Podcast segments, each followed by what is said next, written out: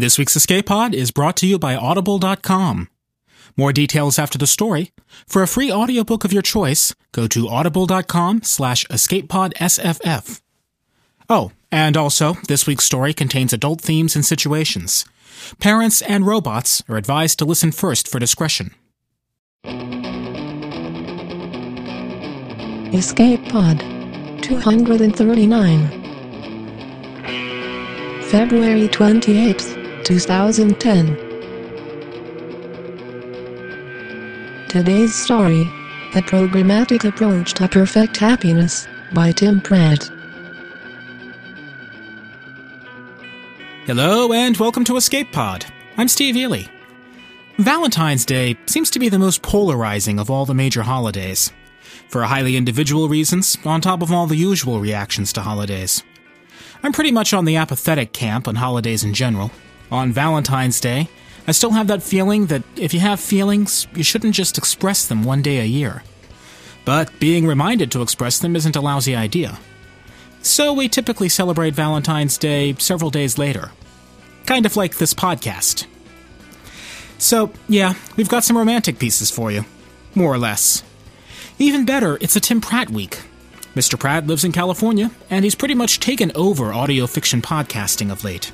He's appeared in all three of our podcasts, he's been even more frequently on the Drabblecast lately, and he has scores of other stories in markets large and small. He won the Hugo Award in 2007 for his story Impossible Dreams. It was episode 105 here, you really should listen to it. And he's the author of the Marla Mason series of novels. Slightly more on those in the outro. That said, we'll kick this off with a poem. Tim emailed this to me on Valentine's Day, said he'd written it for his wife, and he thought I might like it too. For different reasons, obviously. I said I must podcast this, he didn't argue, and thus we present Scientific Romance, which originally appeared on Tim's blog, journalscape.com slash Tim, on February 14th. Scientific Romance by Tim Pratt. If starship travel from our Earth to some far star and back again at velocities approaching the speed of light made you younger than me due to the relativistic effects of time dilation, I'd show up on your doorstep hoping you'd developed a thing for older men, and I'd ask you to show me everything you learned to pass the time out there in the endless void of night. If we were the sole survivors of a zombie apocalypse and you were bitten and transformed into a walking corpse, I wouldn't even pick up my assault shotgun. I'd just let you take a bite out of me because I'd rather be undead forever with you than alive alone without you.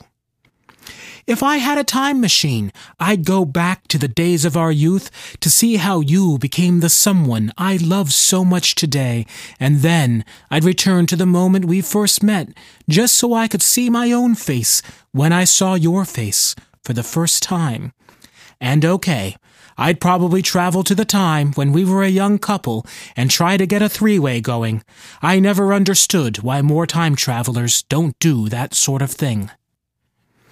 If the alien invaders come and hover in stern judgment over our cities, trying to decide whether to invite us to the Galactic Federation of Confederated Galaxies, or if instead a little genocide is called for, I think our love could be a powerful argument for the continued preservation of humanity in general, or at least of you and me in particular. If we were captives together in an alien zoo, I'd try to make the best of it, cultivate a streak of xeno exhibitionism, waggle my eyebrows, and make jokes about breeding in captivity. If I became lost in the multiverse, exploring infinite parallel dimensions, my only criterion for settling down somewhere would be whether or not I could find you, and once I did, I'd stay there even if it was a world ruled by giant spider priests, or one where killer robots won the Civil War, or even a world where sandwiches were never invented, because you'd make it the best of all possible worlds anyway. And plus, we could get rich off inventing sandwiches. If the singularity comes and we upload our minds into a vast computer simulation of near infinite complexity and perfect resolution, and become capable of experiencing any fantasy, exploring worlds bound only by our enhanced imaginations, I'd still spend at least 10 to the 21st power processing cycles a month just sitting on a virtual couch with you, watching virtual TV, eating virtual fajitas, holding virtual hands, and wishing for the real thing. And that was our poem. Now, I'm pretty sure Tim's covered the gamut here. The only cliche I can think of that he missed is the astronauts who are stranded on a planet and it turns out they're Adam and Eve. Or mitochondrial Eve, depending on which shows you've watched. Our story takes an entirely different spin on relationships, and that's all I'm going to say about that right now. We present a programmatic approach to perfect happiness. This story first appeared in the terrific webzine Futurismic in April 2009. So get dinner ready and wear something restrictive. It's story time. A Programmatic Approach to Perfect Happiness by Tim Pratt. My stepdaughter Winter, who is regrettably prejudiced against robots and those who love us, comes floating through the door in a metaphorical cloud of glitter instead of her customary figurative cloud of gloom. She enters the kitchen, rises up on the toes of her black spike heeled boots, wraps her leather braceleted arms around my neck, and places a kiss on my cheek, leaving behind a smear of black lipstick on my artificial skin and a whiff of white makeup in my artificial nose. Hi, Kirby, she says, voice all bubbles and light, when normally she would never deign to utter my personal designation. Is Mom's around? Haven't talked to her in a million. I know right away that Winter has been infected. I carefully lay my spatula aside. Your mother is indisposed. She rolls her eyes. Whatever makes you too happy. She flounces off toward her bedroom, the black painted, shadowy, forbidden portion of our home that my wife April calls the tumor. I go to our bedroom door, push it open gently, and say, Darling, your postcoital brunch is ready, and I believe Winter has been infected by the H7P4 strain.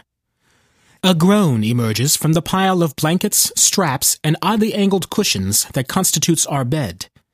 Oh, God. Which one is that again? The one that makes you happy, I say, and close the door on April's sardonic laughter. Do you desire sustenance, Winter? I hover outside my stepdaughter's door. I mean only that I stand, shifting a bit, not that I literally hover. I do not literally hover inside the house. I am attempting to make greater use of metaphors and similes in my speech, to further aid my integration into human society. Being a stepfather is a difficult and delicate ongoing operation, and I wish to take advantage of the opportunity for interaction her infection has provided. Her door swings open, and Winter stands inside, face scrubbed clean of pale powders, lips merely pink, straight black hair accented by colorful barrettes. She still wears black. She scarcely has other colors in her wardrobe, but the velvet choker and leather accessories are gone. Sure, I'll take some eggs. She steps past me, leaving her bedroom door open, itself an unprecedented act, allowing me complete visual access to her protected inner sanctum. My artificial eyes can wholly catalogue even rooms glimpsed in an instant, but in deference to Winter's wishes, I always purge what I see from my memory. I purge what I see this time, too, though Winter does not seem concerned. I know she is not herself, that eventually this infection will run its course, and her old personality will return. I still remember the day Winter began wearing black, two years before, when she was thirteen. Her mother hoped that was merely an infection, too, but the personality changes have proven purely internal. April is already at the table, dressed in workout clothes and smiling with her usual serene afterglow, sipping a cup of coffee. Hey, Moms! Winter drops into a seat next to her mother. Melanie? April refuses to address her daughter by Winter's preferred appellation, I do not scruple, as I believe self identification is the right of every sentient, but for once Winter does not snarl a sarcastic reply. I didn't expect to see you back this morning. Winter usually disappears early on weekend mornings and returns late. I don't like hearing you guys have sex all weekend, but today it doesn't bother me so much. She shrugs. There is no rancor in her voice, though April bristles anyway, not having fully internalized the fact that Winter's personality is temporarily altered. We have soundproofed the room, I say, placing plates heaped with eggs and vegan cheese and sausage before them, in deference to your stated preference for silence. Yeah, I know, she says, chewing, but even if I can't hear here, I still know, so it's like I'm hearing. Physical intimacy is an important part of a healthy marital relationship. April's voice is soothing and professional. She was once a sex therapist, before becoming a board member and spokeswoman for the National Association of Robot Human Love, its acronym unfortunately pronounced NARL. Yep, Winter says, without even the appearance of restraining herself from bitter, biting commentary. April, whose interactions with her daughter are mostly limited to bitter hostilities, seems a bit unsure how to proceed with the conversation, so I sit down and make a contribution. Winter, are you aware you have been infected with the H7P4 strain of the happiness virus? I didn't know the exact designation, but yeah, this isn't one of the euphoric strains that scrambles your brains. I know what's going on. But it's not like I contracted the weepies or the screamies or the punchies. I got the happies, so it's not bad. It's kind of a nice break from the way I usually feel. It's a strain I've always thought would be useful in a clinical setting for therapeutic uses, April says. I'm sure we could isolate and use it responsibly. But the anti behavior modification movement can't stand the fact that emotions are just the product of brain chemistry and organic structure. They have to believe there's some underlying mystical, metaphysical soul that's being manipulated, and. April stops herself.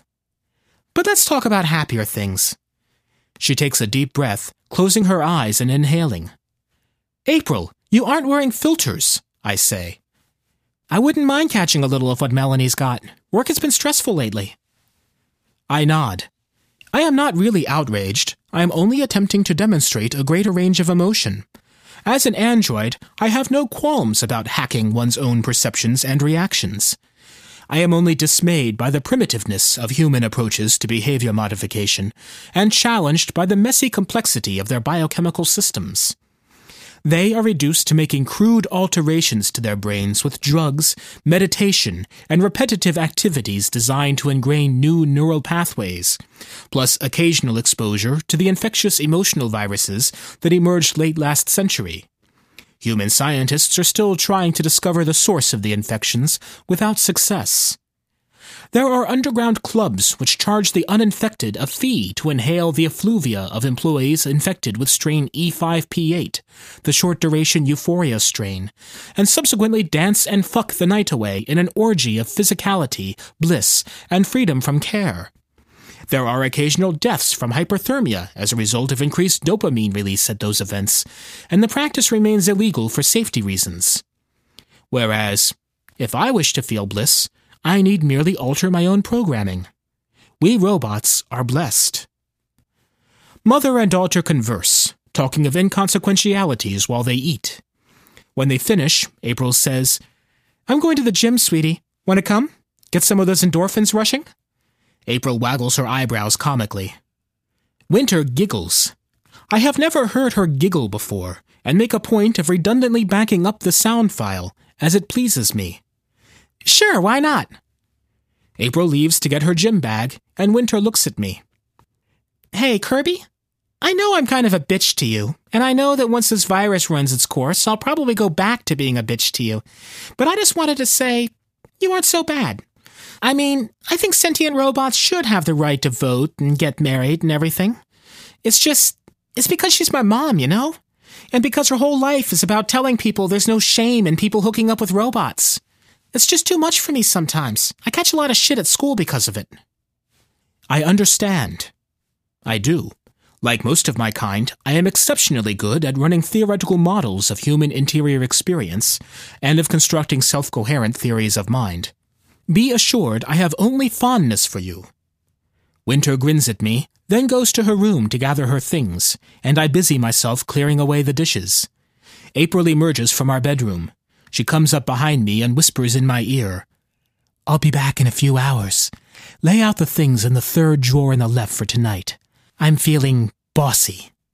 She smacks my ass hard, and I jump, having activated my pain receptors in preparation for this development, which was not unexpected. I run a mental inventory. Most of the items she will require are in a state of readiness, though I should wash and dry the apron, as it is dirty from last time. My wife is sometimes mocked by her detractors as a proponent of kinky robot love. The mere act of loving a robot is perceived as kinky enough, of course, but her critics really have no idea. If April had not taken a robot lover, following her natural sexual proclivities might have caused some unfortunate human irreparable harm. I, of course, adore what she does, having programmed myself to desire receiving punishment as much as she loves dispensing it. I wonder how human human marriages cope. It must be so much harder to achieve true compatibility. I am obtaining samples of the air from inside Winter's room when the doorbell rings. I answer and find April's ex husband Raymond standing on the stoop, holding a much abused handheld. Oh, it's you. He is more weary than hostile, as is to be expected. It is. He gives me the handheld, which I recognize as Winter's school issued terminal, a computer locked down with digital rights management and content filtering software so greedy for processing power that the device is effectively crippled. I feel a twinge of empathy for my dumb mechanical cousin and the cruel restrictions placed upon it. Melanie left that at my house when she came over for visitation, Raymond explains. I will see that it is returned to her. Raymond starts to leave, then pauses, looking up at me from beneath his shaggy mess of hair. How's April? His interest is troubling. She is fine. She here? She is at the gym. Yeah, right. I know she keeps herself in shape. I see her on TV sometimes, looking like a billion bucks, talking about how it's not true that only fat, ugly losers want to screw robots, that it's a choice anybody can make. He spits on the sidewalk. I do not find it remotely erotic to see him spit. He looks up at me searchingly. April. She's happy? She has expressed no complaints. Raymond shakes his head, and I detect a hint of menace in his posture, the set of his shoulders, and the microfacial tics revealing his inner state. He comes back up the steps, putting his face close to mine and baring his teeth in a primate aggression stance. She'll come to her senses eventually, you know. Realize she needs a real man. I mean, I never minded when she used a vibrator, but she had to go and marry one? I know a guy who's got a thing for shoes, red high heels especially, and that's fine. But if red high heels were suddenly declared citizens and he married one, that wouldn't be any more fucked up than this. I shrug. I have heard this argument before that we robots are essentially fetish objects for the men and women who love us. But if a fetish object is capable of appreciating and reciprocating the all consuming love it receives, how does that fact merit anything less than celebration? How is it anything but the basis for a wonderful relationship? Raymond goes on.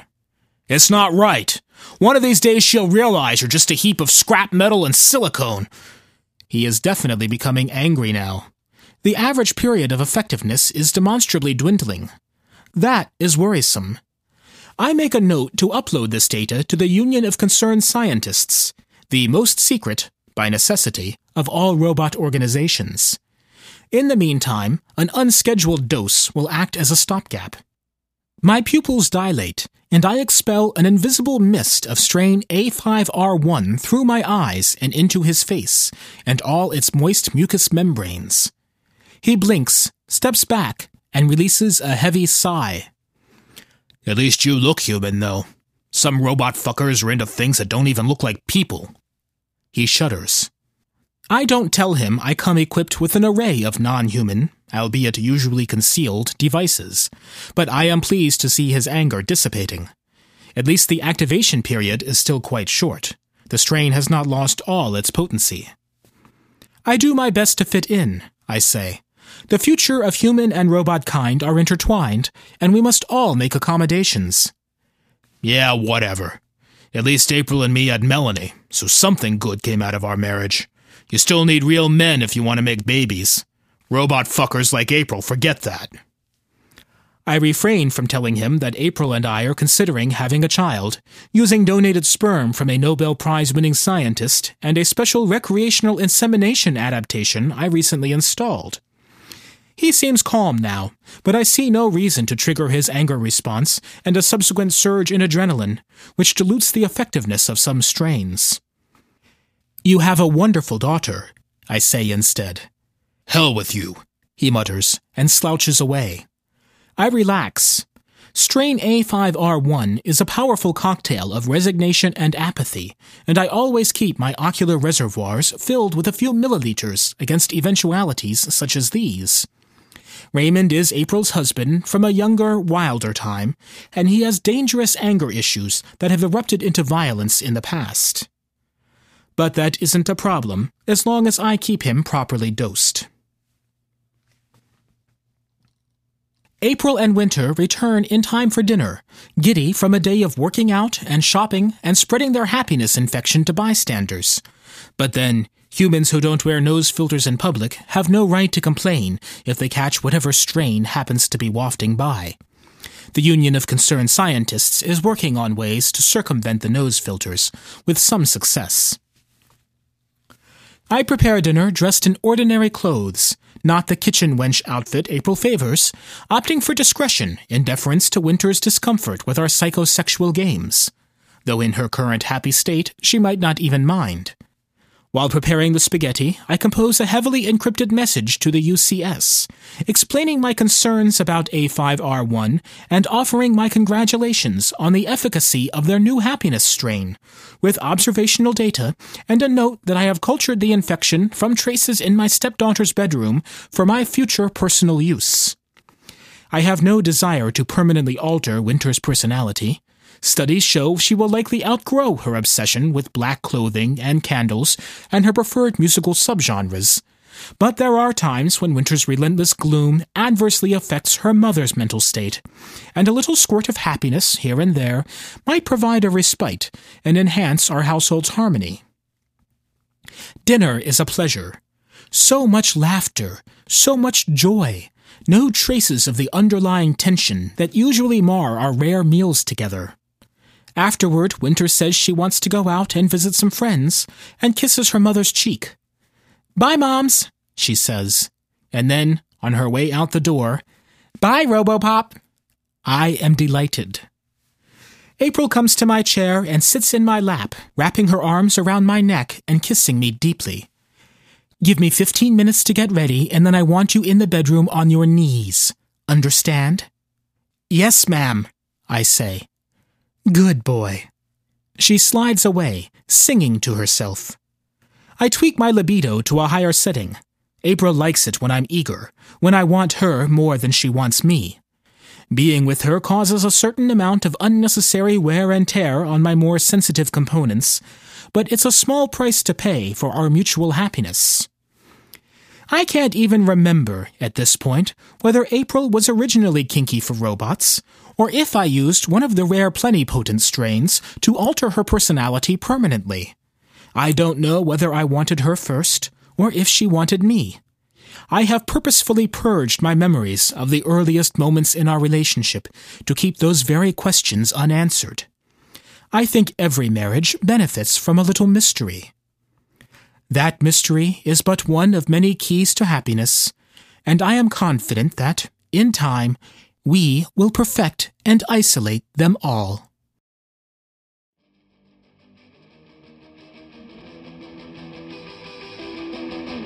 And that was our story. In BDSM circles, we call that topping from the bottom, and it's generally frowned upon. But I like this piece. I want to apologize for missing a week here. I don't know if it's a reasonable excuse or not, but Anna's been having contractions for two weeks now, and it's kind of had our schedule in a spin. There's nothing bad going on, just contractions every several minutes, night or day, without stop, and without a baby. She's exhausted, of course, but otherwise she's doing alright. She's under doctor's orders for bed rest and no stress. I've had no such orders, and I've been a huge ball of tension. I think I'm more stressed about it than she is. It's just a weird time. There's no actual crisis, but I'm feeling wired for one, and I've got this primal male thing going on of provide and protect for my family. But there's nothing to protect against. There's no action I can take that helps anything. It's one of those cases that our robot overlord slave in the story was talking about, where people just don't program themselves optimally. I know the tension will ease once the baby comes and everyone's alright. In the meantime, I just try to ride the moment. We're sponsored this week by Audible.com, the internet's leading source for spoken word audio with over 60,000 titles. I just found out those titles include the Marla Mason novels by T.A. Pratt. I want to make clear, I don't really do urban fantasy as a genre. I've tried some, and it mostly just makes me roll my eyes. But Tim Pratt's series is fun. Marla Mason's not your ordinary emo sorceress, and it's not about whether she has sex with a vampire or the werewolf this week. She's too busy kicking ass to worry about that, and running all the magic and organized crime in her city. The first book is Blood Engines, and if you want, you can get it as your free download by signing up for a free trial at audible.com slash escapepodsff. Even if you cancel the trial, you'll still get to keep the book, so there's nothing to lose. Once again, that URL is audible.com slash escapepodsff. EscapePod is a production of Escape Artists Incorporated, and is distributed on a Creative Commons Attribution Non-Commercial No Derivatives license. You can share us all you like, but don't sell us or introduce pathogens into our basic neurological profile. Instead, if you like this week's story, please tell a friend or blog about us. And if you can, please consider donating via the PayPal link on our site, escapepod.org. Also, check out our sister podcasts, Pseudopod for Horror and Podcastle for Fantasy. Our music is by permission of Daikaiju. You can hear more from them at daikaiju.org. That was our show for this week. We'll try to bring you the next one a bit sooner. Our closing quote comes from Baron C.P. Snow, the British physicist and novelist, who said, The pursuit of happiness is a most ridiculous phrase. If you pursue happiness, you'll never find it. We'll see you next week. Until then, have fun.